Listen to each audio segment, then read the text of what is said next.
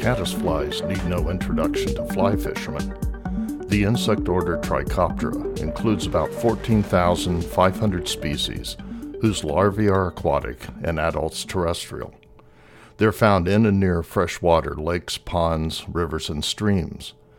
Larvae of many species of caddisfly use silk to bind together bits of material such as sand, gravel, or sticks into a case that is occupied and carried around by the larva.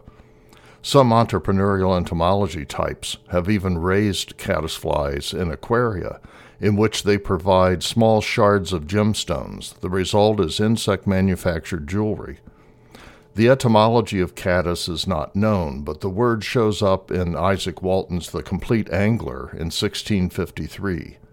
One enticing idea is that it might have evolved from a similar sounding word, caddis, this one spelled C A D Y S S rather than C A D D I S, which was a word used in the 15th century in reference to silk cloth.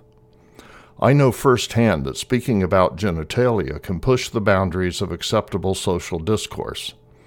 My best friend in grad school and I, after spending our day dissecting and studying genitalia of beetles, were standing in line to purchase tickets for a movie.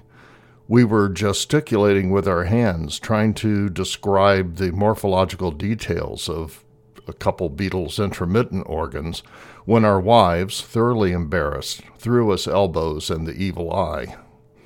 So it's not surprising that it was considered scandalous when, in the 18th century, Linnaeus referred to the sexual parts of flowers in his classification of plants. One example, Octandria monogynia, is a plant with eight stamen and one pistil, and it was described by Linnaeus as eight men in the same bride's chamber.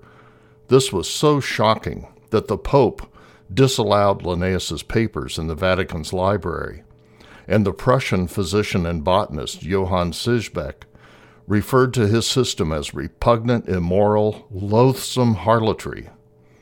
This background helps explain the origins and motive for a genus name uh, later created by Linnaeus, Sigesbeckia. As Linnaeus had explained in Critica Botanica, he believed that a link should exist between a plant and the person or persons for whom it was named. The genus in question is a stinkweed that Linnaeus characterized as small and useless. Such insulting patronyms are peppered through the list of scientific names, but a new species from Kosovo has what may be the largest target yet in its sights. A new species of caddisfly from the Shar Mountains of Kosovo has been named Potamophylax humo insapiens. The name humo, referring to being covered with soil or buried, and insapiens meaning unwise, the authors explain are a combination uh, to explain the unwise and careless treatment of the places where the new species lives, including illegal logging, pollution, and the construction of a hydroelectric plant. As a result of the latter, parts of the Lepenk River where they live are literally buried under large pipes. It's no accident, of course, that when pronouncing the new species name, it sounds like you're saying Homo in sapiens, which insults the entire human race. And considering the current rate of species extinction and what's happening to habitats around the world, I'm sad to say that the authors may be onto something. For the Species Hall of Fame, this is Quentin Wheeler.